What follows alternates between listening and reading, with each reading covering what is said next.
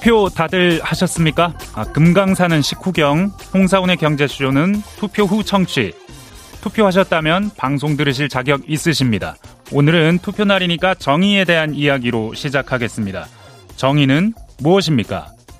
저희는 경제쇼니까 경제 정의는 무엇입니까? 우리나라 전체 GDP가 더 빨리 성장하는 것. 혁신을 일궈냈다면 결과가 좀 불평등해도 더 많이 가져갈 수 있게 하는 것.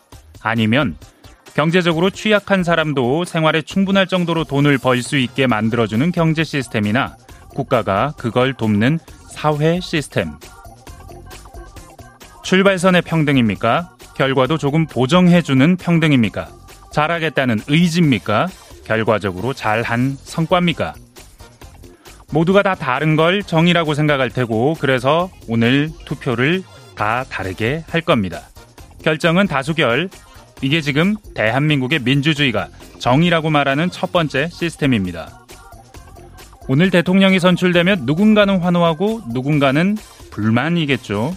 불만이 되실 수도 있는 분들께 한 말씀 드립니다. 이게 끝이 아닙니다. 우리의 민주주의는 다수결이다. 다수결과 민주주의는 동의어다. 라고 오해하는 분들이 많은데 아닙니다. 다수결이 정의라고 보는 건 공리주의적 가치관이고요. 우리의 민주주의는 그 일부만 정의라고 봅니다. 선거에서 진 쪽의 의견, 집권한 사람과 다른 의견을 충분히 듣게끔 제도가 설계돼 있습니다. 또 당선됐다 해도 법률을 넘어서는 행위는 할 수 없습니다. 그 판단은 사법부가 합니다. 판단 근거인 법은 또 다른 선거로 뽑힌 사람들이 만듭니다. 국회의원, 입법부라고 부릅니다. 이걸 어기면 심판 당합니다.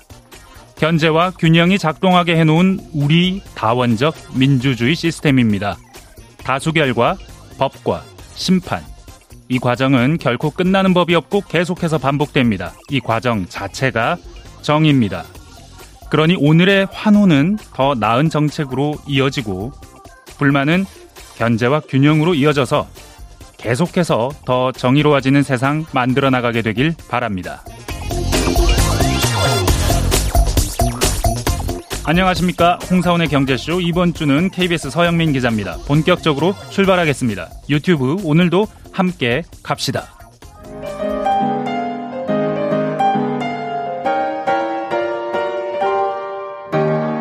대한민국 최고의 경제 전문가와 함께 합니다. 믿을 만한 정보만 쉽고 정확하게 전해드립니다. 홍사운의 경제쇼. 혹시 서점에 가셨던 적이 있습니까? 어떻게 경제적 자유를 얻을 것인가? 라는 특이한 제목의 책 보신 적 있으십니까? 경제적 자유와 재정 독립, 모든 투자자들의 목적이 바로 이걸 겁니다. 어떻게 이걸 얻을 것인가? 라고 물으면 근데 바로 대답이 나오지는 않습니다. 금융 분야에서 30년간 근무하면서 보고 느끼고 겪은 노하우를 집대성한 책 어떻게 경제적 자유를 얻을 것인가의 저자 이동훈 SK 바이오 투자센터장 모셨습니다. 어서 오세요. 안녕하세요. 네, 안녕하세요. 처음 뵙겠습니다. 네, 네. 처음 뵙겠습니다. 네. 네. MZ 세대 경제 멘토라는 네. 부업도 가지고 계신다는데. 네, 그게 이제 약간 취미가 됐는데요. 네. 아, 제가 그 한 10년 동안 그 스타트업에 종사하는 뭐 젊은 대표들, 네. 그다음에 일하는 젊은 친구들 MZ 세대를 상대로 경제 금융 교육을 제가 이제 약간 사회봉사 차원에서 많이 했었어요. 스타트업의 경제 금융 교육. 예, 스타트업에 종사하는 친구들이 네. 열정과 패기는 넘치는데 사실은 실제로 경제나 재무나 투자에 대해서는 잘 모릅니다. 경험이 없어서 음. 이제 그 부분을 이제 얘기해 주면서 이제 약간 멘토 역할을 한 거죠. 여기서 투자 얘기만 해 주시는 겁니까? 아니요, 꼭 그렇지는 않고요. 네. 그 투자 얘기는 아무래도 이제 요즘 MZ 세대한테 큰 화두니까 네. 집중적으로 하긴 합니다만 그 MZ 세대가 그거 말고도 고민하는 게 많습니다. 뭐 대인 관계, 시간에 대한 관리, 커리어, 소통 방식 이런 것들을 좀 이제 멘토처럼 얘기해주고 사회생활 선배로서 뭐 일종의 그런 네. 셈입니다. 네. 네. 대기업의 지주사에서 투자를 총괄하고 계신다고 그러면 네. 귀를 쫑긋 세울만 할 것 같긴 합니다. 아, 네. 관심 많이 네. 가지시는 것 같아요. 클럽하우스 네. 대학교라는 것도 있나요? 그래서 그 네. 저희가 이제 뭐 모임이 만들어지다 보니까 정체성 또는 이제 같이 모여야 되니까 뭔가 이제 힘이 필요하잖아요. 그래서 네. 명칭을 클하 대학교로 지었습니다. 아. 그래서 저희가 모여서 같이 공부하는 어 그런 그 그게 된 거죠. 뭐. 그러면 이번에 내신 책 네. 어떻게 경제적 자유를 얻을 것인가? 네. 이 책은 그런 멘토 활동을 통해서 아 이런 책이 생기면 좋겠다라고 해서 펴내신 거겠죠. 네 맞습니다. 그 그렇지. 내용을 조금 들어가 볼까요? 예 예. 이게 경제적 자유를 얻을 것인가? 그러니까 네. 물론 내가 돈을 벌겠다는 생각은 하겠지만 예. 나는 경제적 자유를 얻겠다라는 생각을 하기는 쉽지 않고 네. 봤을 때 좀 특이한 제목이긴 합니다. 네. 왜 이런 제목이 나왔는지 그리고 네. 이건 어떤 상태를 말하는 건지 얘기부터 좀 해주시죠. 아, 네, 네. 그러니까 이제 작년에 젊은 친구들 멘토를 하다 보니까 네. 아, 특히 요즘 mz 세대는 투자에 관심이 많습니다. 네. 그러니까 과거에 제가 90년대 직장 생활을 할 때는 뭐 근로소득을 통해서 좀 투자도 할 수 있고 또 근로소득이 많지는 않았습니다만 부동산 가격도 높지 않아서 자기 집을 장만하고 하는 게 문제가 아니었던 것 같아요. 그런데 지금 mz 세대에게 닥친 이슈는 그게 아니라는 거죠. 자기가 투자를 할 수 있는 자원을 별도로 마련하고 중장기적으로 투자를 해야만 어떻게 보면 은 근로소득이 아닌 자본소득을 얻을 수 있는 기반을 마련해야 되는 상황이 된 거죠. 현실이. 그래서 굉장히 관심이 많은 것 같고 그런데 문제는 이제 그 친구들하고 얘기를 하다 보니까 열정은 있는데 실제로 기초라고 해야 될까요? 이론적인 배경, 그다음에 시스템 체계 같은 부분에서는 많이 부족한 걸 느꼈고 그래서 그걸 이제 소통을 하다 보니까 아예 그러면은 투자 입문서처럼 MZ 세대를 위해서 책을 좀 한번 만들어 달라는 요청을 받았고요. 그래서 저도 책을 쓰게 됐고 결국에는 이제 재정 독립과 경제적 자유는 자기가 하고 싶은 일을 하고 싶을 때 쉽게 결정하거나 자신 있게 결정하는 게 중요한데 그러려면 아무래도 그 어느 정도의 자산이 필요하고 또는 어느 정도 자산이 모일 거라는 확신이 되는 시점이 중요하다고 저는 생각을 하거든요. 거기에 가기 위해서 미리미리 준비하자. 그게 이제 저는 재정 독립과 경제적 자유를 좀 정의하고 싶습니다. 그렇게. 쉽게 말하면 내가 하고 싶은 일을 할 수 있게 만드는 자유. 그걸 네. 얻으려면 이렇게 하라. 네, 맞습니다. 네. 근데 사실 이게 요즘은 정말 방금 말씀하신 것처럼 다른 게 예전에는 월급 열심히 벌고 열심히 네. 일하다 보면 투자는 저절로 되는 것이었는데 네. 부동산도 그냥 적당한 가격에 사놓으면 알아서 네. 뭐 적당해져 있는 것이 네네. 되는데 지금은 맞습니다. 그 mz 세대 세대들한테 저도 그 거의 끄트머리 예. 있을랑 말랑인데 네. 근데 그렇게 말을 하면 꼰대 얘기 듣기 쉽거든요. 맞습니다. 당신 때나 그랬지. 네네. 많이 달라진 거거든요. 투자를 안 하면 안 된다는 세상이 된 거거든요. 네, 맞습니다. 이 세상이 이게 약간 좀 벗어나는 얘기일 수도 있지만 약간 더 불행해진 거 아닙니까, 이건? 뭐 그렇다고 볼 수 있죠. 세상이 훨씬 더 세분화됐고요. 네. 다원화되다 보니까 어 결국에는 정보 비대칭이라는 것들이 많이 사라졌죠. 그러니까 시장은 훨씬 효율화됐다고 봅니다. 자본 시장이. 네. 그래서 자본 시장에 참여할 수 있는 개인들도 많아졌고 제가 전에 90년대 증권사에서 애널리스트를 좀 할 때는 객장에 사실 중년 이상의 분들만 계셨어요. 네. 젊은 사람들은 주식 투자라는 걸 생각 안 했거든요. 네. 근데 지금은 주식 투자를 많이 하죠. 그래서 많은 정보가 넘쳐나요. 네. 그래서 어떻게 보면 아, 시장은 효율화를 하는데 도움이 됐는데 효율적 자본시장을 가져갔는데 중요한 거는 너무 정보가 넘쳐나다 보니까 오히려 불리한 면이 있어요. 내가 거기서 뭘 중심을 잡고 어떻게 정보를 나에게 맞게 받아들여서 나의 신념을 만드냐는 오히려 더 혼란스러워진 부분도 없지 않아 있다 이런 생각도 좀 듭니다. 음. 네. 네. 더 어쩌면 조금 더 불행해졌을 수도 있고 어쩌면 조금 더 머리가 복잡해진 네. 세상에 사는 것일 수도 있고 여튼 그래서 투자 공부 열심히 하시는 분들이 많습니다. 네, 많습니다. 근데 한다고 버는 건 아닙니다. 맞습니다. 이유가 뭐다라고 간단하게 얘기해 주실 수 있나요? 예. 이것 때문이다. 이것 때문이다. 네. 간단하게 보면 네. 어 체계적 투자를 못 하시는 게 이제 가장 큰 이유라고 생각합니다. 체계가 중요하다. 예. 두 번째는 본인의 마음을 다스리지 못한다. 아, 사실 그게 또 굉장히 중요한데 결국엔 체계하고 본인의 마음은 전 연결돼 있다고 생각합니다. 체계를 쌓고 시스템을 가지고 투자를 하는 습관을 들이면 마음을 다스릴 수 있거든요. 저는 네. 약간 개인적으로 구조주의자입니다. 아. 구조가 잘 만들어져야 그 안에서 나의 생각과 행동이 결정된다고 생각을 하는데 구조가 만들어지지 않는 상황에서 내 마음이 마음대로 움직이니까 사실은 투자에 있어서 책임 없는 투자를 하게 되고 흔히 말하는 이제 손실을 많이 보는 상황이 발생하는 거죠. 올림픽도 보면 결국은 강심장이 금메달을 따잖아요. 네, 맞습니다. 네. 투자 잘하는 사람의 공통점이라고 하면 그럼 방금 말씀해 주신 건 체계를 잘 잡아서 네. 내 마음을 다스려가면서 투자를 해야 되니까 이걸 잘하는 사람이 투자 잘하는 사람이겠네요. 결국에는 그걸 잘 이겨내는 사람들이 잘하는 거죠. 공포를 이겨서 버튼을 누르지 않을 용기. 예, 그런 공부군요, 거죠. 공부. 결국 이게 집짓기입니다, 집짓기. 네, 맞습니다. 여기 책에서도 집짓기라는 비유들을 많이 해주셨고, 네. 투자가 집짓기다. 체계를 쌓아야 한다. 네. 조금 더 자세히 이제 들어가 보시죠. 집짓기 네. 어떻게 해야 되는 건지. 네네. 네. 그 제가 개인적으로 취미가 목공입니다. 그래서 목공이. 예 나무를 좀 깎는 걸 좋아하는데요. 네. 한 5년 전에 제가 목공을 하다 보니까 저도 이제 목표를 만들어서 집을 하나 지어봤습니다. 혼자서. 네. 6평 농막을 혼자 지어봤는데, 아. 예, 여름하고 가을을 오롯이 주말에 시간을 썼습니다. 혼자서 골조를 세우고. 네. 혼자서. 마지막 작업까지 다 하시고. 다, 예, 마감까지 다 했습니다. 가능한가요? 예, 가능하더라고요. 유튜브를 찍었으면 남았을 텐데 그때 찍질 않았습니다. 너무 힘들어서. 예. 저는 예. 제가 사는 집 인테리어를 예. 제가 실장이 돼서 네네. 사람들을 불러다가 예. 쓰면서 해본 적은 있거든요. 예. 그거 하면서도 예. 정말 돈은 아꼈고 내 마음에 드는 작품은 나왔는데 다시는 안 한다고 네. 생각했거든요. 맞아요. 그렇습니다. 네. 투자 설계도 그렇게 힘든 거 아닙니까? 예, 바로 그겁니다. 네. 제가 해, 하다 보니까 네. 어 마음이 급해서 구조나 설계에 대해서 충분한 시간을 전문가가 아니니까 네. 결국에는 결국에는 더 많은 시간을 썼고 더 많은 자료값이 들어갔다는 거죠.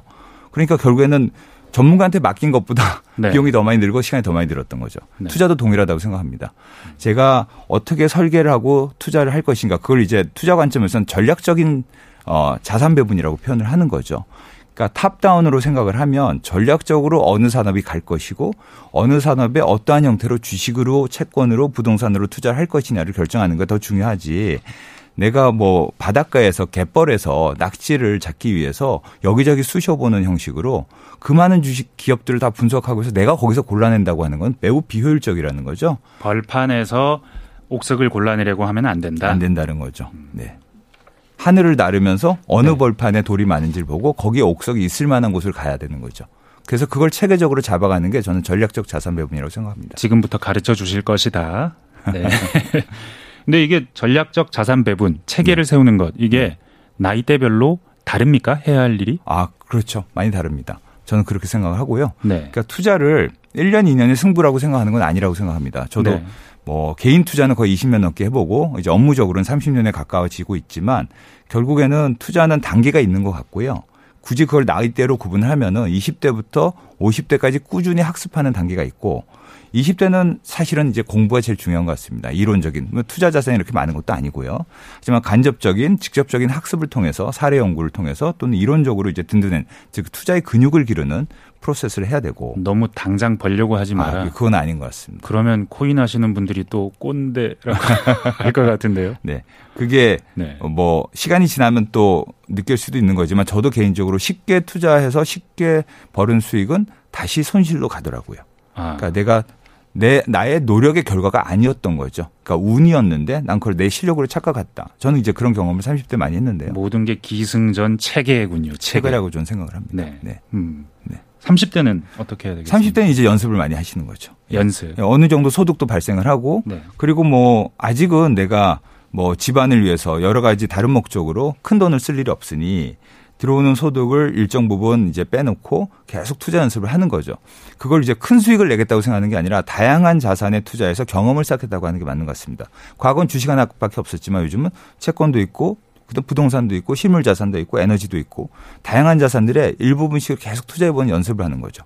그럼 지금 이렇게 우크라이나 사태 네. 아니면은 네. 그 우리 코스피가 올랐다가 지금 많이 떨어졌는데 네. 그걸로 인해서 마이너스를 겪으신 분들에게 네. 그분들이 만약에 20, 30대라면 네. 별일 아니다 얘기해 줄 수 있는 겁니까? 저는 그렇다고 생각합니다. 저도 30대 때 IMF라는 걸 겪었고 네. 그다음에 어, 또 미국의 닷컴 버블도 겪었고요. 네. 그다음에 40대가 돼서 리만 브로더스의 그 글로벌 금융 위기도 겪었는데 당연히 일부 손실도 보기도 했지만 시간이 지나면서 그 경험이 다음 투자기에서는 오히려 금융 위기에서는 투자 기회로 생각하게 되는 역발상을 하게 됐거든요. 그러니까 누구나 다 그런 프로세스를 밟아간다고 생각을 합니다. 그러니까 처음에는 손실이 나지만 그걸 손실로 생각하지는 말자. 마음적으로도 그리고 경험이고 다음 기회가 올 때는 오히려 내가 더 냉정하게 판단할 수 있다라고 보는 게 맞지 않을까 싶습니다. 20, 30대라면 더욱더 더욱더 그렇습니다. 이제 40대로 가보겠습니다. 네. 네. 40대는 어떻습니까? 40대는 이제 제대로 투자를 하는 게 맞는 것 같습니다. 지금부터는 게임 연습이 아닌 거죠. 예, 이제 이제 실전이죠. 음. 예, 실전이니까 더더욱이 신중하게 해야 되는데 절대 저는 개인 뭐 다양한 부분의 분야의 투자를 얘기하시지만 저는 중장기적 투자를 하는 게 맞다고 생각합니다. 그러니까 큰, 큰 산업의 성장성을 보고 그 산업 속에서 저는 이제 제국 국가라고 하는데 제국이 될 만한 기업들이 있거든요. 제국이 될 만한 기업들을 찾아서 중장기 투자를 하는 게 결국에는 어 장기적으로 투자에 성공하는 게 아닌가라고 생각하고 있습니다. 가치 투자를 예. 제국이 될 만한 네. 어떤 확실한 사업 영역을 가질 것이 눈에 보이는 그런 회사에 투자를 하는 방법을 가르쳐 주시겠다. 네. 일단 연령별로 먼저 더 가보죠. 네. 50대와 60대 마저 해야죠. 네네, 네, 더 남아 있죠. 네, 맞습니다. 50대부터는 법칙 없는 거 아니죠? 그렇죠. 사실 제 네. 외삼촌이 어, 연세가 90이 되셨는데도 주식을 투자하시거든요. 네. 네. 그래서 전화드리기가 좀 무섭습니다. 종목을 물어보실까 봐서. 워렌 버핏이시네요. 근데 그 저희 외삼촌이 50대 시작하셨습니다. 아. 투자를. 그러니까 사실은 20, 30대 투, 시작하는 경우도 있지만 사실 50대 시작하는 것도 맞고요. 근데 저는 그게 결국 불리하다고 생각하지 않습니다. 20, 30대는 열정은 있습니다만 경험이 좀 부족하고 50대는 이제 삶을 살아가면서 느꼈던 경험이 있지 않습니까? 그 경험이 투자에 묻어날 수 있다고 생각하고요. 사실 일찍부터 이제 40대부터 투자를 했으면 50대는 좀 이제 수확을 거두는 시기가 아니겠느냐. 제 저의 개인적인 경험은 대부분 40대 후반에서 50대 많은 수익이 나더라고요. 저는 그러니까 천천히 투자를 했고요. 어, 대부분이 그때 수확을 하는 단계가 되더라라는 말씀을 드리고 그건 싶습니다. 그건 이론인가요? 아니면 개인적인 경험이신가요? 제 개인적인 경험이고요. 네. 그리고 주변에 투자해서 수익을 많이 내시는 분들, 네. 그리고 핵심은 지속적으로 투자 수익을 내시는 분들. 일시적인 게 아니라 지식 지속적으로 투자 수익을 내시던 분은 결국에는 어느 정도 대기만성형이신 것 같아요. 그러니까 아. 20, 30대 수익은 거의 없으시고요. 40대, 50대, 60대 대부분 60대 오히려 더 많은 수익을 내시는 걸 제 주변에 많이 봤습니다. 이게 아마도 가지고 계신 돈이 많기 때문이기도 할 테고 네. 스톡이 많기 때문이기도 네. 할 테고 상, 삶의 경험이 좀 쌓여 있기 때문이기도 네. 상당히 새로운 시각입니다. 예. 저는 그런 얘기는 못 들어봤어요. 예, 예. 어떤 나이대가 가장 예. 투자 수익이 많다거나 예, 아니면 예. 결실을 본다거나. 60대는 어떻습니까?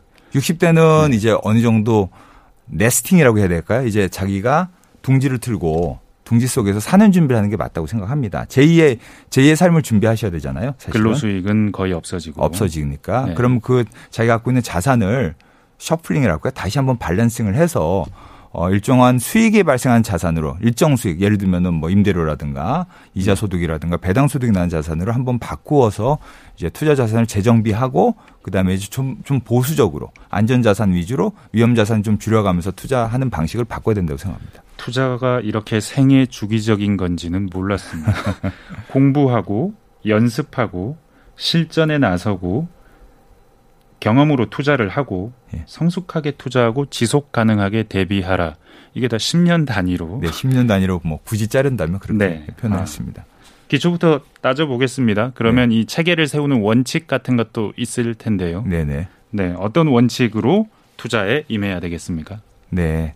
그 기본적으로는 자기가 투자해야 되는 자산에 대해서 어떻게 네. 배분할지 그 개인적인 투자 계획서를 만들어 보는 게 중요합니다. 분산. 네, 분산을 해야 됩니다. 왜냐하면 네. 한 자산에 집중해서 투자했을 때는 다 너무나 잘 아시다시피 이제 몰빵이라고 표현하지만 그렇게 됐을 때 나오는 거는 그 자산과 자산 사이의 상관계 관계를 분석해서 위험을 분산하는 방법이 없습니다.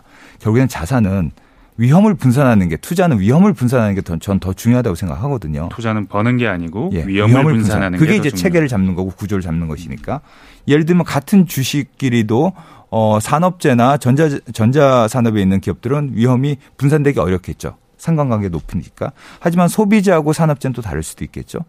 같은 의미로 보면 주식과 부동산은 상관관계가 낮습니다. 따라서 부동산과 주식에 나눠서 투자해야 되는 이유는 바로 상관관계가 낮기 때문에 위험이 낮아지고 반면에 내가 원하는 수익은 어느 정도 계속 유지할 수 있거든요. 그러니까 위험을 관리하면서 수익을 올리는 방식이 가장 중요하지 내가 어느 한 방향성이 수익성이 높다고 투자하지만 위험이 높다면 예를 들면 크립토만 투자한다. 네. 그건 맞지 않은 방식인 거죠. 매우 위험한 자산에 어, 내가 다 들어간다는 건 위험을 관리할 방법이 없는 거죠. 분산이라는 건 젊은 사람들이 생각하기엔 음. 더 낮은 수익률을 음. 의미하기가 쉽거든요. 네. 그래도 분산을 해야 한다. 이 말을 귀는 귀로는 듣지만 마음으로 잘 받아들이기가 어렵거든요. 맞습니다. 네. 젊기 때문이겠죠. 뭐 그게 큰 이유라고 생각합니다. 생애 주기별로 다르게 생각을 가져가고 체계적으로 어, 잡아가야 한다. 네. 주식 투자 투자로 먼저 좀 들어가 본다면요. 보니까 네. 체계 구조가 일단 자세를 잡아주시는 네. 부분에서 시작해서 나를 알아야 된다. 그리고 이론도 알고 예비적인 경험도 있어야 된다. 그 다음에 크게 실제 투자 분야는 세 개 정도로 잡아 주셨어요. 네네. 주식, 부동산, 대체 투자. 네, 맞습니다. 일단 주식부터 들어가 보시죠. 네. 아무래도 가장 많은 분들이 쉽게 하실 수 있는 투자고 주식 투자를 할 때 세부적으로 좀더 네. 필요한 것은 뭘까요? 분산 투자 이외에 또 네, 분산 투자 이외에 주식 투자 관점에서 저는 이제 결국에는 산업을 분석하는 skill이 중요한데요. 네. 그 top-down approach를 top-down 방식을 저는 어 좋다고 생각합니다. 네. 즉 먼저 1단계는 거시 경제 상황을 보는 훈련을 하는 거죠. 그 요즘은 이제 글로벌 경제 상황을 봐야 되겠죠. 한국 경제만 보면 안 되죠. 네. 한국은 이미 글로벌 환경에 편입돼 있으니까 글로벌 경제를 보고 앞으로 5년 10년 후에 글로벌 경제가 어떻게 될지에 대한 방향성을 가진다면 그게 경기 하강인지 경기 회복인지 호황인지 거기에 대한 확실한 방향성이 있다면 그런 상황에서 두 번째 산업을 보는 게 맞다고 생각합니다. 어느 산업이 10년간 성공할 것이냐, 성장할 것이냐를 보고 그게 두 번째 단계고요. 그 산업을 철저하게 보게 되면 전 세 번째 단계인 종목을 선정한다라는 거는 오히려 수월하다고 생각합니다. 그래서 그 중에서는 1단계 경제, 2단계 산업, 3단계 종목이라고 기업이라고 표현을 한다면 2단계인 산업을 보는 눈이 가장 핵심이라고 생각합니다. 그러니까 조금 더 큰 것을 보고 네. 그러니까 전체를 알아야 네. 나무도 보고 네. 나무 안에 어떤 열매가 있는지도 볼 수 있다. 네. 나무 보는 산업을 보는 게 상당히 중요하다. 네. 책에도 보면 제목의 부제가 예. 제국 기업을 찾아라요. 네. 제국 기업 얘기 네. 봐야겠죠. 네네. 제국 기업이 아까도 말씀은 하셨지만 어, 어떤 면에서 독점 기업, 플랫폼 기업 이런 생각이 들기도 하거든요. 네네. 어떻습니까? 그 전 제국 기업을 이제 독점 기업, 플랫폼 기업으로 생각도 할 수 있고요. 사실은 가치 사슬을 편입하는 기업이라고 생각하고 있습니다. 글로벌 요즘 이제 가치 사슬에 글로벌이라는 단어가 들어가기 시작했죠. 그냥 원재료는 뭐 원재료는 뭐 A라는 나라에서 만들고 그다음에 부, 중간 부품 B, 그다음에 완성품은 C, 판매는 D 이렇게 국가가 다 다르지 않습니까? 네. 요즘 이제 글로벌 가치 사슬의 핵심이고 바로 제국 기업이란 것은 그 글로벌 가치 사슬을 통제하는 기업이라고 생각합니다. 그래서 마치 제국이 속주 속주 식민지를 가지고 있고 식민지에서 곡식 지금 우크라이나가 사실은 모든 제국들이 좋아했던 그 밀생산 지역이지 않습니까? 곡창지대죠. 그죠. 곡창지대죠. 네. 흑토. 그래서 그 곡창지대에서 흑, 흑, 흑토에서 밀을 생산해서 자기가 다시 새로운 지역으로 가서 확장하고 거기에 식민들에게 시민들에게 제국 시민들에게 아, 식량을 준 것처럼 기업들도 그런 모델을 가져간다는 거죠. 2차 대전이 끝나고 나면 어 1, 2차 대전 끝나고 나서 보면 제조업 중심의 산업이 급속도로 발전했죠. 철강, 자동차, 항공 왜 전쟁을 수행했던 기업들이 성공한 거니까 그것들이 제국 기업이 됐죠. 가치 사슬을 가져갔죠. 지배했죠. 그러다가 이제 IT가 발전하면서 사실은 그다음 고전 그다음에는 이제 일종의 소비재 서비스업을 제국 기업으로 예를 들면 Procter & Gamble이라든가 그런 기업들이 전체 가치 사슬을 다 아우르는 기업들이 됐죠. 코카콜라도 그런 그렇죠. 기업인가요? 그러니까 그거를 정확하게 보고 이게 제국을 만들 거라고 확신하는 순간 워런 버핏이 코카콜라 일대 주주가 된 것이죠. 음. 그리고 아직도 그 지분을 가지고 있죠. 20년이 넘게. 네. 그 이유는 제국은 오랜 기간 유지되고 계속 성장하니까. 그리고 그 다음에 이제 IT가 발전하면서 밀레니엄이 되면서 사실은 이제 IT 플랫폼 제국 기업들이 나온 거죠. 포털부터 시작해서 그 다음에 이제 SNS고 그다음에 또 다음 단계로 뭐 메타버스라든가 계속 가상현실로 가고 있는 거죠. 네. 거기서 또 제국 기업들이 나오고 그리고 왜 제국 기업이 중요하냐면 제국 기업은 반드시 제후국들을 데리고 있습니다. 아. 제국은 제후국을 데리고 있죠. 음, 투자 제국주의네요. 그렇죠. 그래서 제국 기업들 밑에 예를 들면 IT 플랫폼 회사가 있으면 거기에 서비스를 하는 결제 회사도 있고 온라인 commerce 회사도 있고 그렇죠. 기반 회사도 있고 다양한 회사들이 있는데 제국 기업을 파악하게 되면 제후국 기업들이 눈에 보이는 거죠. 그러면 제국 기업들을 모아놓아서 ETF로 투자를 한다거나 내가 포트폴리오 구성한다거나 했을 때는 사실은 리스크도 분산하면서 위험도 분산하면서 한 방향성으로 길게 갈 수 있는 장기 투자를 할 수 있다는 거죠.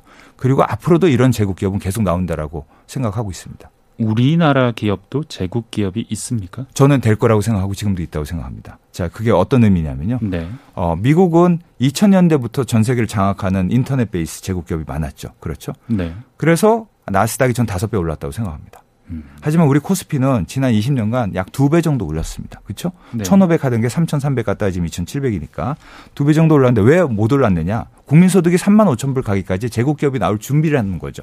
미국은 2000년대 초반부터 제국 기업이 나왔고요. 네. 하지만 지금 보시면 우리가 1등 제품을 하는 기업들이 너무 많지 않습니까? 네. 그렇죠?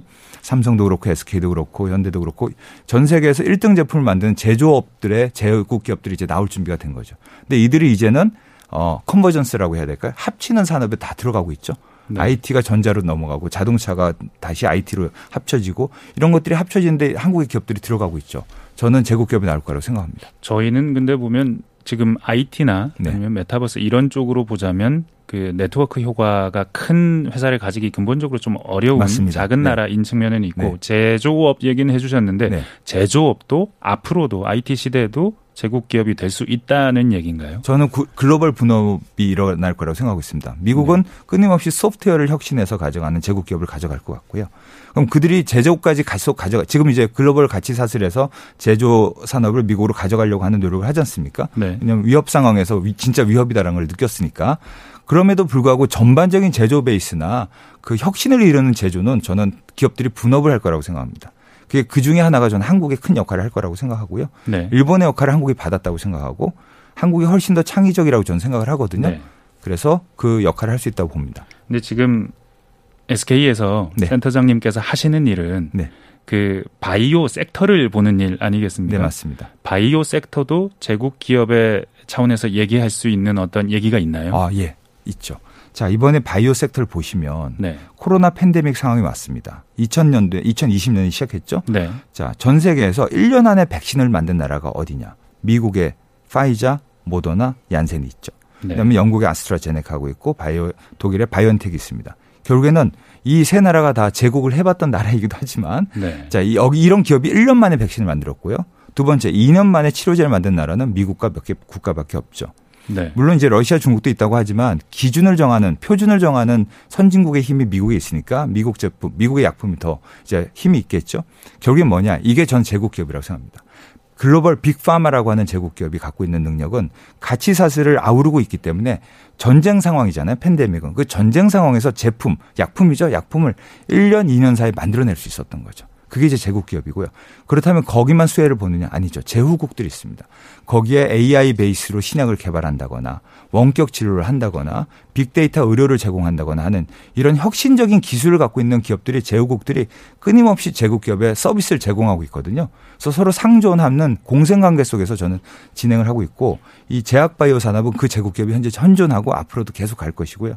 방금 말씀해 주신 것 중에 AI 베이스 신약 개발을 지원하는 제후 기업. 네. 이건 어떤 건가요? AI로 신약을 개발한다고요? 예, AI로 신약을 개발할 수 있습니다. 네.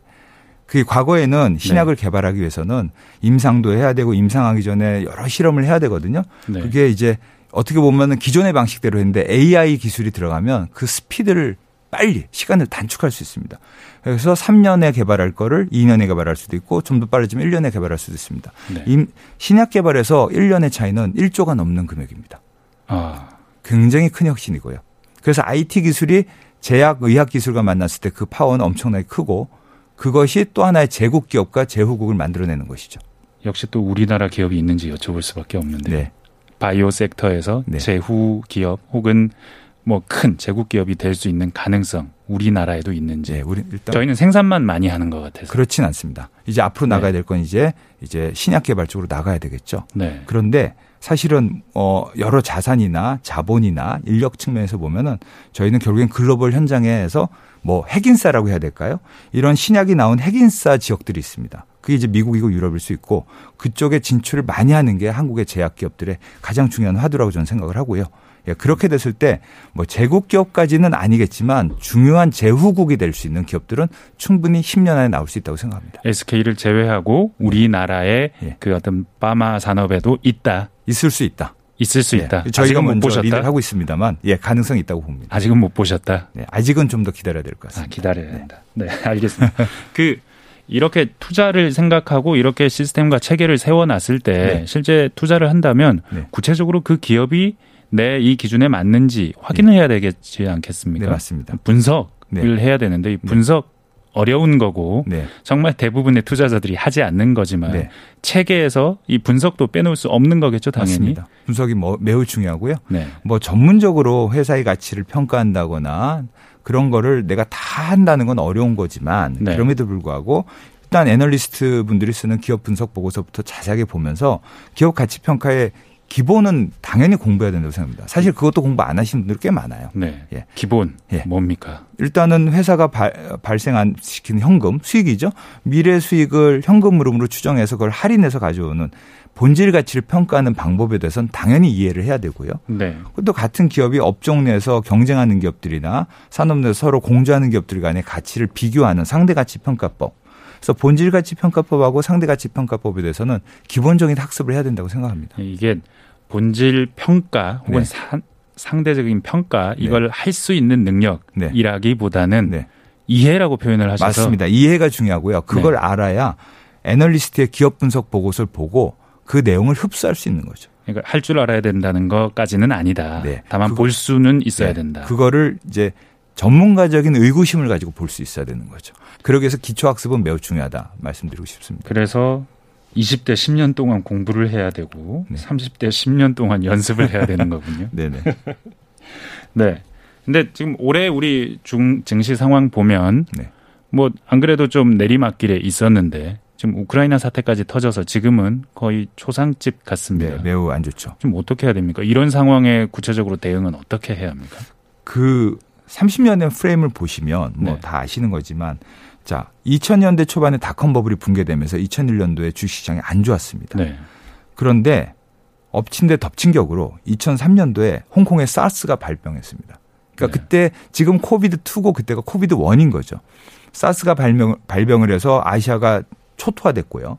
그 다음에 그때 이라크 전쟁이 생겼습니다. 미국이 이라크 침공을 했죠. 마치 지금 코로나 팬데믹 상황과 우크라이나 상황과 매우 유사합니다.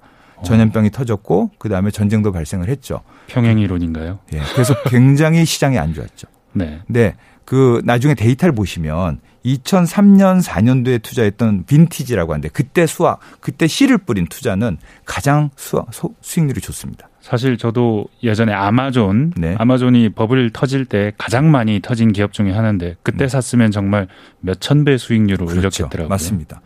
그때 2004년 5년도에 구글이 상장했습니다. 아. 그때 구글의 가치가 10불, 20불 주가였는데 지금 수백 배 올랐던 거죠. 사실은 그 빈티지가 매우 중요하다고 생각합니다. 같은 의미로 보면 그리고 나서 자본 시장을 경기를 회복시키기 위해서 초저금리 기조를 조지 부시 대통령이 가져갔고 결국에 부동산 가격을 올려서 리만 사태를 다시 만들었지 않습니까? 네. 리만 사태를 만들고 그 다음에 폭락을 했지만 2010년 빈티지가 또 최고의 빈티지입니다. 아 폭락 이후의 기회는 예, 늘어온다. 예. 그렇게 생각해 보면 지금 코로나 상황으로 양적 완화를 급속도로 했고 전례 없는 스피드로 그리고 그것 때문에 인플레이션 압박이 왔고 양적 긴축, 이자율 상승의 이슈가 존재하는데 지금 우크라이나도 터졌지 않습니까? 사실은 큰, 큰, 큰 축으로 보면 사실은 굉장히 좋은 빈티지가 씨를 뿌리는 빈티지가 곧 있을 거라고 보는 거죠. 그게 내년이든 내후년이지만 하여튼 그 사이클이 와서 오히려 이게 길게 보면 좋은 투자 기회가 될 수도 있습니다. 그러면 아직도 투자 기회는 끝난 게 아니고 지금도 네. 여전히 그 씨를 뿌리는 단계고 이제 씨를 뿌릴 파종의 기회가 오기 시작한다고 보는 거죠. 이제 탑다운의 그 큰 체계를 보는 시각에서 네. 그게 매크로 네. 세계 경제를 보는 걸 테고 거기에 네. 따라서 산업을 봐야 하고 네. 그 산업 속에서 방금 말씀해 주신 대로 기업을 골라 보거라. 네. 기업은 제국 기업. 주식 투자는 이 정도로 일단은 정리를 하시죠. 다음이 부동산이셨어요. 네. 부동산 보면 챕터 제목에 네. 공간과 사업을 연결하라라고 네, 네. 해 놓으셨어요. 맞습니다. 부동산 투자는 또 아까 말씀하실 때도 주식하고는 다르다고 하셨습니다. 네. 이, 이 얘기 좀 들어볼까요? 예, 예. 그 부동산 사실 주식하고 상관관계가 낮기 때문에 꼭 가져가 있는 자산 중에 하나고요. 상관관계가 낮다. 낮다. 예. 다르게 움직인다. 예를 들면 인플레이션이 발생을 하면 네. 주식은 불리하지 않습니까? 네. 예. 그래서 주가가 하락한다고 치면 부동산은 내가 만약에 수익형 부동산을 가지고 있다면 인플레이션에 맞춰서 임대료 수익이 올라가기 때문에 인플레이션 위험을 헤지할 수 있습니다. 그렇기 때문에 나는 주식과 부동산을 동시에 가져가야 된다고 생각을 하는 것이고요. 네. 그 부머, 베이비 부머나 전후 세대에게는 부동산은 그렇게 어렵지 않은 자산이었죠. 소득도 낮으셨지만 부동산 가격도 낮아서 어떻게 보면 일어설 수 있는 중요한 기준이었지만 기반이었지만 요즘 MZ 세대에게 부동산의 느낌은 너 때문에 내 인생이 너무 힘들다지 않습니까? 너나왜왜 이런 네. 게 있어갖고 나를 이렇게 가슴 아프게 만드냐. 시작 가격도 너무 높고 너무 높고요. 그 가격이 더 높아지는 속도도 너무 빠르고 너무 빠르고 임금 소득으로는 도저히 다가갈 수 없고. 예. 그래서 사실은 이제 좌절하게 만드는데요. 저는 그걸 두 가지로 생각해야 된다고 생각합니다. 네. 첫째는 내가 꼭 주거 해야 될 공간을 투자 대상으로 생각하는 순간 그 스트레스가 저에게 오는 겁니다.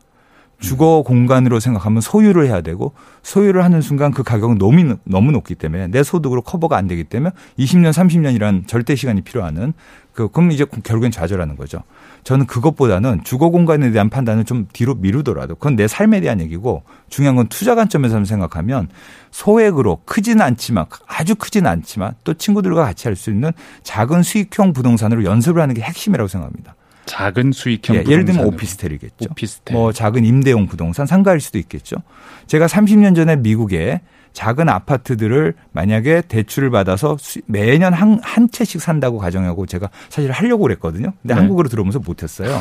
근데 그 모델을 지금 돌려보면 30년 전에 샀던 거를 1년에 한 채씩 계속 샀는데 그때 투자 비용이 3, 4천만 원밖에 안 들었어요. 한국으로 치면 지금 그게 5, 6천만 원에서 1억 정도 들 겁니다. 네. 작은 오피스텔을.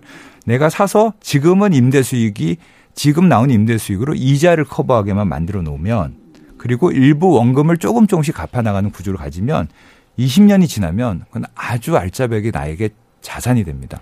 그런데 오피스텔은 대한민국에서는 안 오르는 거 아닙니까? 아, 그게 네. 오르는 자산이라고 생각하고 사는 게 아닌 거죠. 그런 자산은 임대 수익을 통해서 채권처럼 내가 일정 수익을 향유하는 자산으로 보셔야 되고요. 이렇게 보시면 됩니다. 이 오피스텔 하나의 임대 수익이 100만 원이라 치는데 내가 3년에 하나씩 15년간 다섯 채를 산다고 생각해 보세요. 그러면 15년 동안 다섯 채를 샀는데 큰 부담이 없거든요. 사실 생각을 해 보면. 그러면 그렇게 샀을 때 그게 다시 15년 지나고 나면 100% 부채를 다 갚습니다.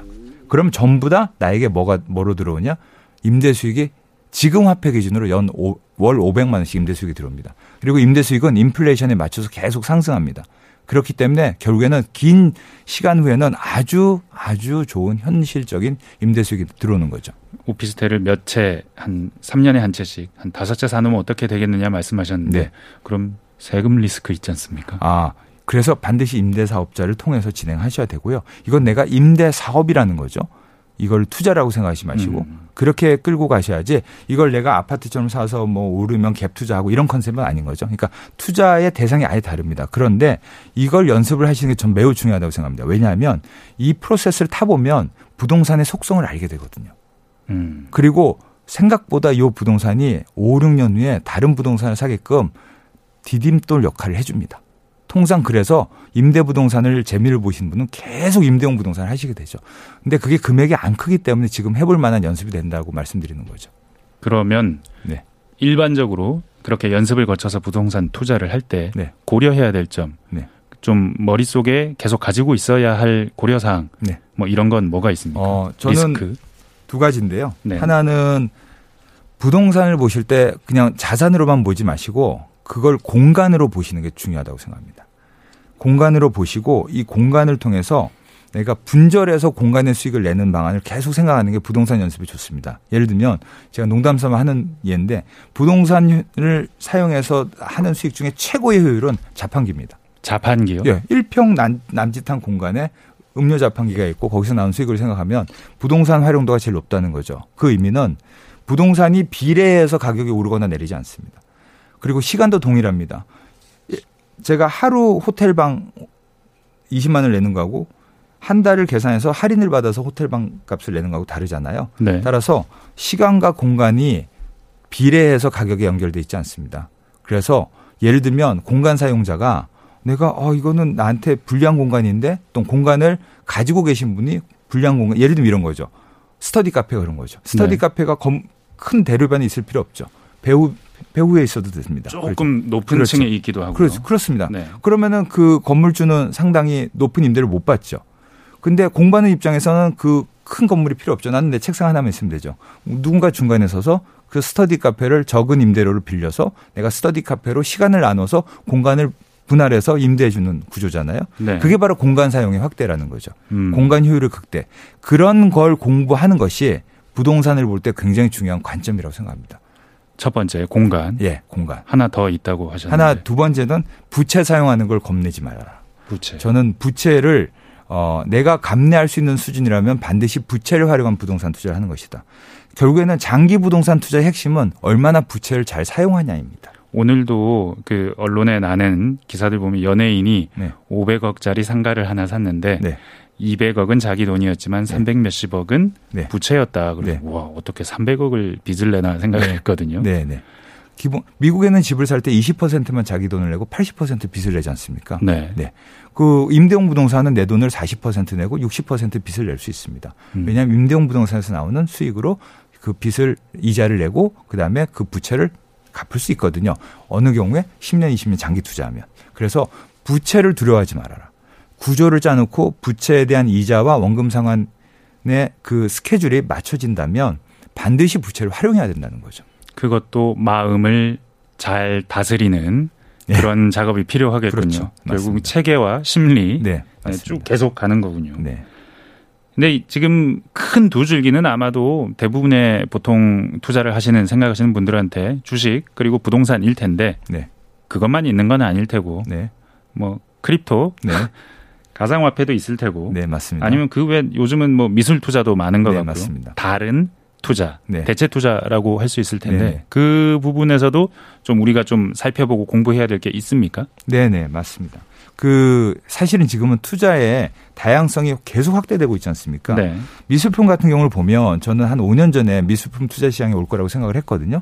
5년 전만 해도 사실은 그냥 고액 자산가의 수집용 감상용 미술이었습니다. 그렇죠. 네. 그런데 이제 MZ 세대는 저와 같은 세대가 아니거든요. MZ 세대는 선진국에서 태어난 사람들입니다.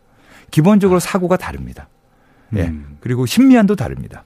그래서 그들은 미술품을 보는 눈이 좀 있습니다. 저하고 다른 거죠. 아, 저하고도 다르네요. 네, 두 번째는 투자에 대한 관심도 많습니다. 네. 그럼 이들은 미술품을 투자하고 싶어 할 거라는 확신이 있었고 저는 네. 사실은 실제 그게 공유라는 컨셉으로 그들에게 다가간 거죠. 공유 개념. 국민 소득 수준과 네. 문화 향유 네. 수준이 어떤 투자할 수 있는 대상도 바꿔 네. 놓을 수 있다. 바꿔 놓은 거죠. 예. 아. 그래서 MZ 세대는 지금 투자를 하고 싶어 합니다. 그리고 소유하고 싶어 합니다. 그런데 그게 공유 개념으로 들어가서 미술품을 공동 투자한다라는 게 아주 편안한 개념으로 그들에게 접근이 되고 실제로 그래서 그들은 미술품을 공동 투자하고 있죠. 자, 그러다 보니까 미술품 가격도 오르기도 하고요. 결국에는 미술품도 좋은 투자 대상이 되기도 하고 또 우리 국민 소득이 3만 불 넘어서면서 사실 예술에 대한 관심도 훨씬 높아졌기 때문에 그게 감상을 떠나서 투자 대상으로도 시장이 만들어지고 있는 거죠. 그러니까 소수의 전유물은 아닌 거죠, 이제는. 네. 상품 투자도 있을 테고. 상품 투자도 그렇습니다. 암호화폐도 있을 테고. 암호화폐도 있습니다. 예. 그런 것도 하는 게 맞습니까? 반드시 하는 게 맞다고. 됩니까? 저는 반드시 하는 게 맞다고 생각합니다. 반드시. 저도 암호화폐 투자했습니다. 아, 저는 2016년 했습니다. 16년에? 네, 2016년 했습니다. 그러면 굉장히 많이 버셨을 수도 있을 네, 것 같은데. 뭐 수익률 좋습니다. 네. 금액 규모 자체는 크지 않죠. 크지 왜냐하면 그 네. 왜냐하면 저는 거기에 올인할 생각은 전혀 없죠. 하지만 그럼에도 불구하고 새로운 자산으로 자리를 잡아갈 것인가에 대한 궁금함. 그다음에 그 과정 속에서 사람들이 어떻게 생각하는지를 봐야 되고요. 그리고 거기로부터 파급된 효과가 클 거라는 걸 확신을 했습니다. 5년 전에. 새로운 것에 대해서 두려워하면 안 되겠군요. 안 예. 다만 불확실한 만큼의 예. 비중을 줄여서 맞습니다. 투자를 해야 하고 새로운 네. 것은 늘 관심을 가지고 그렇죠. 예. 새로운 것이 어떤 제국이 될지 모르는 것이고요. 네. 그들이 tipping point라고 해야 될까? 이제 불을 붙여주는 거죠. 불을 붙여줘서 사실은 원래 의도했던 거하고 다른 결과가 나오는 산업들이 많지 않습니까? 네. 예. 그렇게 될 수 있기 때문에 반드시 관심을 기울여야 될 생각하고요. 에너지나 실물 자산도 동일하다고 생각합니다. 지금 에너지 실물 자산이 너무 많이 올라가서 지금 저희가 네. 스태그플레이션 걱정을 할 네, 단계까지 맞습니다. 있는데 네. 근데 그걸 투자의 대상으로 생각하기는 쉽지도 않고 네. 투자하기도 쉽지 않거든요. 네, 맞습니다. 대체 투자라고 이름 붙여 놓은 것도 다 그런 이유 아니겠습니까? 네, 맞습니다. 어떻게 해야 됩니까? 그 에너지 자산도 잘 보시면 20년, 30년 사이클을 보면 그 사이클이 충분히 있습니다. 기술적 분석이 아니라 그냥 거시경제 변동에 따라서 나타나는 에너지 가격의 변동이고요. 그 에너지에 왜 투자해야 되냐라고 하면 그런 거시경제 변동 사이클을 내가 충분히 배울 수 있는 좋은 기회거든요. 내 돈이 들어있으니까. 차트 보라는 얘기가 아니다. 아니에요. 그건 차트가 아니에요. 경제를 네. 공부하라는 거고요. 네. 그런데 그럼 어디에 투자하냐? 과거에는 에너지 실물에 투자할 기회가 많지 않았지만 요즘 ETF가 워낙에 많습니다. 그래서 ETF를 통해서 간접 투자를 할 수 있기 때문에 반드시 일정한 자금은 에너지나 상품, 실물들이죠. 그런데 투자하는 연습을 하는 것도 맞습니다. 하지만 대체 투자라는 건 어디까지나 리스크를 생각해야 하고 네. 그에 걸맞는 작은 규모 네. 이것도 체계적인 투자에 들어가는 공식이겠죠? 맞습니다. 네. 네. 여기까지 들었고요. 지금 30년 투자해서 일하셨습니다. 네네. 많이 달라졌죠? 많이 달라졌습니다. 이건 아마도 나오시는 분들에게 늘 공통적으로 드려야 할 질문 같은데 네. 어떤 게 달라졌고 그래서 어떻게 해야 한다라는 생각을 하신 적이 있으신지. 네. 그 30년 전에는 투자라기보다는 투기라는 컨셉이 더 강했던 것 같습니다. 어, 기본적으로. 그리고 투자를 하시는 분들이 연령층이 그렇게 어, 전 연령층이 퍼져 있지 않았죠. 대부분 중년대 중년 분들이었습니다. 투자라는 것을 그렇게 대놓고 하지 않았죠. 예, 맞습니다. 예. 저희 어머니도 주식 객장에 가면은 눈치가 보이신다고 하고 그러셨었어요. 네네, 그러셨죠. 예, 네. 맞습니다. 그리고 투자의 대상도 많지 않았습니다. 네. 예. 뭐 정해진 몇 개 안 되는 종목과 기업들이었습니다. 하지만 지금을 보시면 서학개미, 동학개미, 심지어는 이제 뭐 다른 꼭 미국이 아닌 유럽에 있는 기업들도 투자를 하고 있습니다. 그러니까 투자 대상이 엄청나게 넓어졌죠. 그리고 시장은 훨씬 효율적이 됐고 많은 정보와 토론이 넘쳐납니다. 그래서 투자하는 관점에서 보면은 이제 투자의 세상이 열린 거죠. 네. 그래서 이제 그게 큰 변화라고 생각을 하고요. 상품도 아주 다양해졌죠. 투자라는 것의 세상이 우리나라에도 열렸다. 그 30년 시간 네. 동안. 완전히 열렸고요. 네. 투자 대상도 다양해졌고 투자에 참여하는 연령층도 다양해졌고 자본의 규모도 커졌고 근데 역설적으로 이런 얘기를 하는 거죠. 보통 펀드에 투자하는 이유가 내가 직접 주식을 못 고르고 채권을 못 고르니 펀드에 간접 투자를 한다라는 거였거든요. 그게 20년 전, 30년 전입니다. 근데 어느 순간 10년 전부터 투자학교에 나온 얘기가 펀드의 역설입니다. 펀드가 너무 많아서 펀드 고르는 것 자체가 투자 주식 고르는 것처럼 힘들다. 아. 예. 해치 펀드가 500개던 게 지금 전 세계 6천 개만 개거든요. 그럼 아 이거 펀드 고르는 것마저도 너무 힘드네라는 거죠. 그러니까 그 얘기는 투자도 다양해지고 참여자도 많지만 오히려 정보는 더 혼란스러워지는 부분이 있다는 거죠. 처음 시작할 때도 그 말씀을 해주셨어요. 네. 정보가 너무 많다. 너무 많아요. 네. 정보. 그래서 저는 오히려 자기의 관점을 더 간단하게 명쾌하게 가져가는 훈련을 하는 게 더 중요하다. 그래서 체계가 필요하다. 예, 체계가 필요합니다. 마음가짐, 심리를 네. 가져가는 것도 중요하다. 네, 맞습니다. 센터장님의 책이 그걸 가르쳐 준다. 뭐 그런 그렇게 하려고 썼습니다. 네. 앞으로 한국 자본시장은 어떨까요? 저는 매우 좋게 봅니다. 개인적으로. 미국보다. 어, 그러니까 지난 20년간 미국의 자본시장 성장률이 한국의 자본시장 성장률보다 훨씬 높았습니다. 네. 어, 그런데 저는 이제 국민소득이 우리가 3만 불대로 넘어간 나라죠. 그리고 네. 산업 구조나 이런 측면에서 보면은 저희는 이제 앞으로 성장할 게 더 많다고 생각하거든요. 개인적으로. 아직도. 네. 뭐 인구가 줄어든 단점도 있지만 거꾸로 보면은 산업 구조가 훨씬 더 혁신적으로 바뀌어지고 있다고 저는 생각합니다. 사실 일본도 아마 성장계는 그런 얘기를 들었을 텐데 지난 네. 30년 동안 고꾸라지면서 네. 다시는 그런 얘기가 안 나오거든요. 네. 우리도 그런 길을 가는 게 아닌가 하는 두려움이 좀 있긴 하거든요. 네. 네. 저는 일본하고 완전히 다르다고 생각합니다. 두 가지 측면에서. 네. 하나는 어, 일본의 거대 기업들이 있었죠. 근데 일본의 거대 기업의 지배 구조를 보면 금융권에서 분산 소유하고 있습니다. 어느 누구가 미래를 향해서 자신 있게 베팅, 투자 의사 결정을 하지 못합니다. 즉 지배 구조가 약했습니다. 한국은 한국의 거대 기업들, 중견 대기업들은 어느 정도 미래에 대한 방향성을 가지고 내가 책임질게 한번 가보자라는 그런 정신이 여전히 살아 있고요. 두 번째 차이는 일본은 스타트업 산업이 발전하지 않았습니다. 음. 왜? 내가 좋은 아이디어나 기술이 있어도 남에게 패 끼쳐서 돈을 빌려오지 않습니다. 일본은 남에게 패를 끼치는 걸 싫어하지 않습니까? 많이 들어봤습니다. 예. 그래서 스타트업이 크지 않았습니다. 우리는 다르다. 한국은 도전 정신이 있습니다. 지난 20년간 한국의 스타트업계는 엄청나게 성장했고요. 지금 유니콘이라고 하는 스타트업이 18개인데 실제로 저희가 보기엔 한 30개 정도 되거든요. 음. 저는 그 유니콘이 앞으로 10년 후에 데카콘이 될 거라고 봅니다.